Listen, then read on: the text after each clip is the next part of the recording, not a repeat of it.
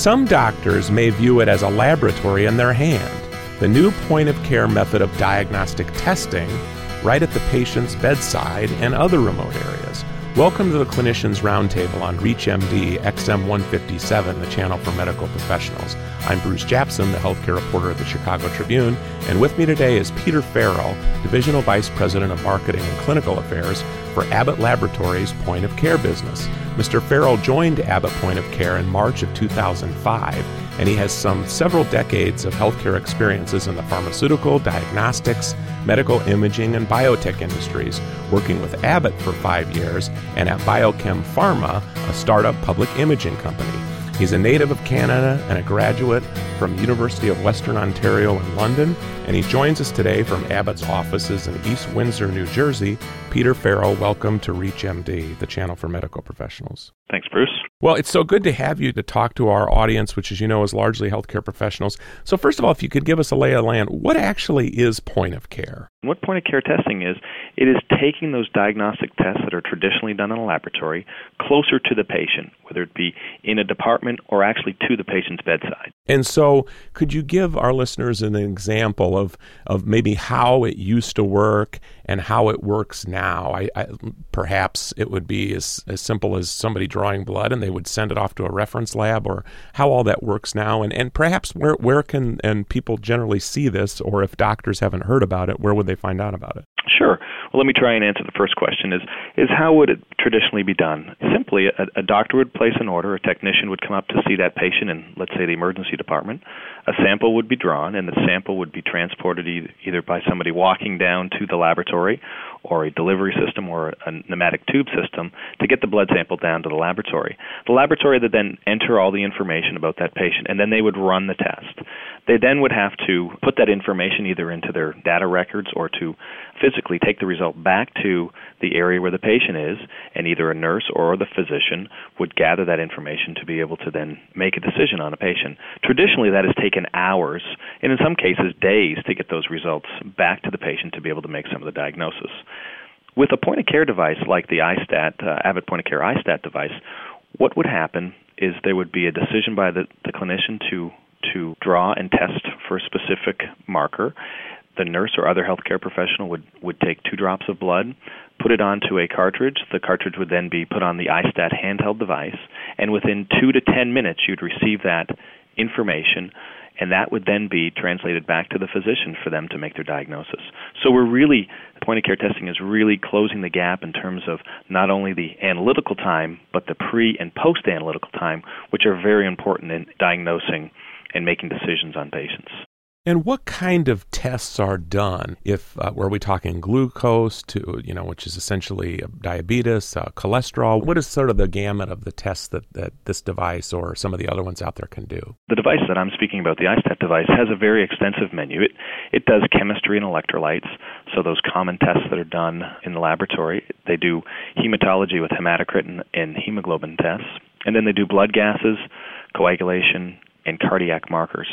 So, really, the menu has evolved into all those critical care tests that physicians want an answer within two to ten minutes to either help with the disposition of a patient, to be able to make better clinical decisions, or to be able to increase their financial opportunities by moving patients uh, through a department more quickly. Where are these devices largely? Are they being adapted in hospitals, nursing homes, doctor's office, and, and, and how widely is it being picked up? As healthcare changes, there's the demographics are changing, people are becoming older, and there's more financial pressure on the healthcare system. Testing is moving closer and closer to the patient, not only in the hospital, but outside the hospital, whether it be in a doctor's office or, as you suggested, a nursing home or even pharmacies. So Depending on the type of tests that are done, some make sense to be done out into into the doctor's offices. Not all tests, because those patients that are being seen by physicians outside of the hospital are usually not as acutely ill, because acutely ill patients go to the emergency department. But the trends have been in the emergency department to start doing and looking for ways to be able to improve emergency departments' workflow of patients and make sure that we, we address overcrowding and diverts by being able to make the right decisions on patients more quickly. Yeah, it would really seem like a no brainer that hospitals and nursing homes, doctors' office, all kinds of areas would be taking up with point of care diagnostic testing. I mean, how, how widely is it used, or where are some of the areas where I mean, I assume you guys would like it to be to be sold everywhere, but where where are some of the challenges? Yeah, well, you know, the glucose, for example, if you take that example, it's it's used in almost every hospital point of care with the strip technology that's used with with meters. The iStat device that is made by Point of Care is in over 1,800 hospitals in the United States. So that's roughly a third of all hospitals have an iStat in one department or another. And in fact, we have some hospitals that have five or six or eight departments with over 200 iStats in use in those facilities. So it really depends on what point of care device you're speaking about. But for instance, the marketplace with blood gases is, is much more prevalent to do that test closer to the patient, as well as some chemistries. And now we're just starting to to see cardiac markers come closer to the patient based on some of the recent guidelines that have been published. Well, if you're just joining us, or even if you're new to our channel, you're listening to the Clinicians Roundtable on ReachMD XM Channel 157, the channel for medical professionals. I'm Bruce Japsen with the Chicago Tribune, and joining me today is Peter Farrell. Mr. Farrell is a vice president at Abbott Laboratories point of care business, and we're talking about this new wave of diagnostic testing called point of care, which actually eliminates hours, if not days, for patients to get their some very critical blood tests and such from hospitals and physicians. And we were just talking about this, how widely this is adopted. Peter, if you could, if some of our listeners just joined us, could you tell us, walk us through this? I mean, eh, are there still some hospitals out there that are not using this? And also, perhaps, why did it take days or hours before? There certainly are hospitals that are not using point of care, and that is due to, to a number of reasons. One is the, the regulations and how a laboratory manages their testing in the hospital. Some is the expertise to be able to run a point of care program because there are some things that need to be done and looked at. So we, we see that because of the different trends, that some hospitals are more quickly adopting point of care testing, for instance, in the emergency room, than others. Could you talk a little bit about you brought this idea up about regulations and guidelines? Have there been some things that have changed or some things that need to be changed for a wider adoption of point of care testing? Because it just seems like this would be something that if you have 1,800 hospitals using it already and there are 5,000 hospitals, and I'm sure other companies sell such devices as well, what are some of the hurdles here or what are some of the guidelines? I would tell you that we look at it in, in a couple of ways. The first is is that there are regulatory agencies in each state that mandate the way tests are done and there's the, the waived and non-waived testing that are designation for different types of tests, and they, they demand different protocols to be used in terms of tracking quality assurance. In those situations that are tests that are done in the hospital under a moderately complex license, the laboratory has control and has to sign off on all that testing that goes on in that institution. So they are ultimately responsible to make sure that the analyzers are working properly, whether they be ours or others, working properly and that the people are satisfactorily trained to be able to operate those analyzers. So that's that's an example of, of some of the regulatory things that have to happen or be followed into a hospital. I think on the other side there are a lot of initiatives, whether it be the Saving Lives campaigns or some of the guidelines by the AHA, the American Heart Association, in terms of troponin testing, with turnaround time being preferably 30 minutes, but at least within 60 minutes. Those are guidelines that are starting to be looked at and viewed as things that people have to Um, certainly be aware of to be able to manage their patient care and to meet the meet the expectations of the governments and the consumers. Well, that's an interesting point because essentially the American Heart Association would be on the side where they would want more rapid testing. Is that what you're saying? Yes. They have published guidelines that suggest that and for instance, with heart attack patients or patients presenting with chest pain, that a troponin test results are available, preferably within 30 minutes, but almost always within 60 minutes. And also, are there studies that show or studies that have been done in our cost conscious healthcare system about how much money this could be saving? And assuming it is saving money, how much? And I would think the health insurance industry might be favor of this. Well, that's that's a very interesting question. Just to sort of broadly say that the cost of a point of care product, whether it be ours or others, is generally more expensive from a cost per test perspective than what you would get in the laboratory because it's a single-use test. It's just smaller. There's a lot of things associated with with it being more costly to make as well then more costly uh, to use. But that's a small percentage of what the actual costs are.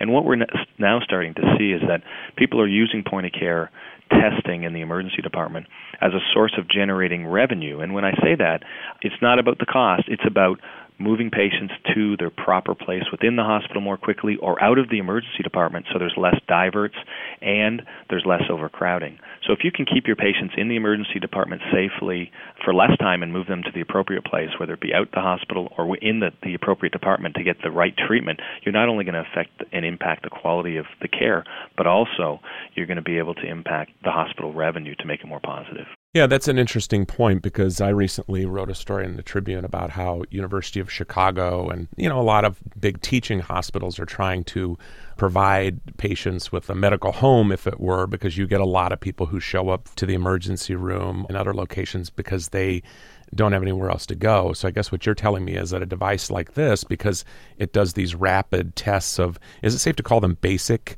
tests that you could get to the patient to the to the right place at the right time? I don't know that I'd call them basic. What I would how I'd define them is those tests that are critical types of tests that affect treatment of patients and diagnosis of patients by getting those tests within a short period of time.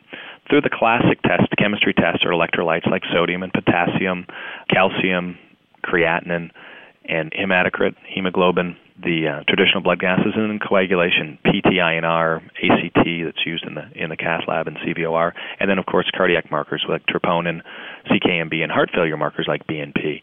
So they're really those tests that are used to be able to make better decisions when you get the results more quickly.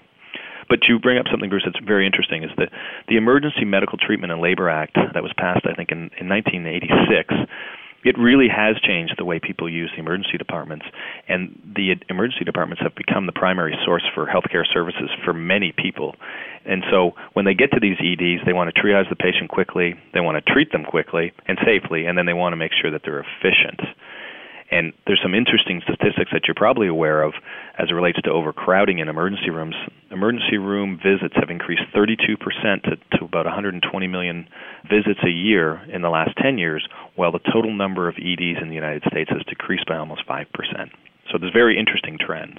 Well, with that, I would like to thank Peter Farrell, who has been our guest. He is a vice president with Abbott Laboratories point of care business, and we've been talking about essentially a laboratory in their hand, as they say in the industry. It's the point of care method of diagnostic testing that I'm sure physicians and consumers alike will be hearing more about. I'm Bruce Japsen of the Chicago Tribune. I'd like to thank Peter Farrell, who's been our guest, and you've been listening to the Clinicians Roundtable on ReachMD XM157, the channel for medical professionals. If you have comments or suggestions about this or any other show, please call us at 888 MD XM157. And I'd like to thank you today for listening.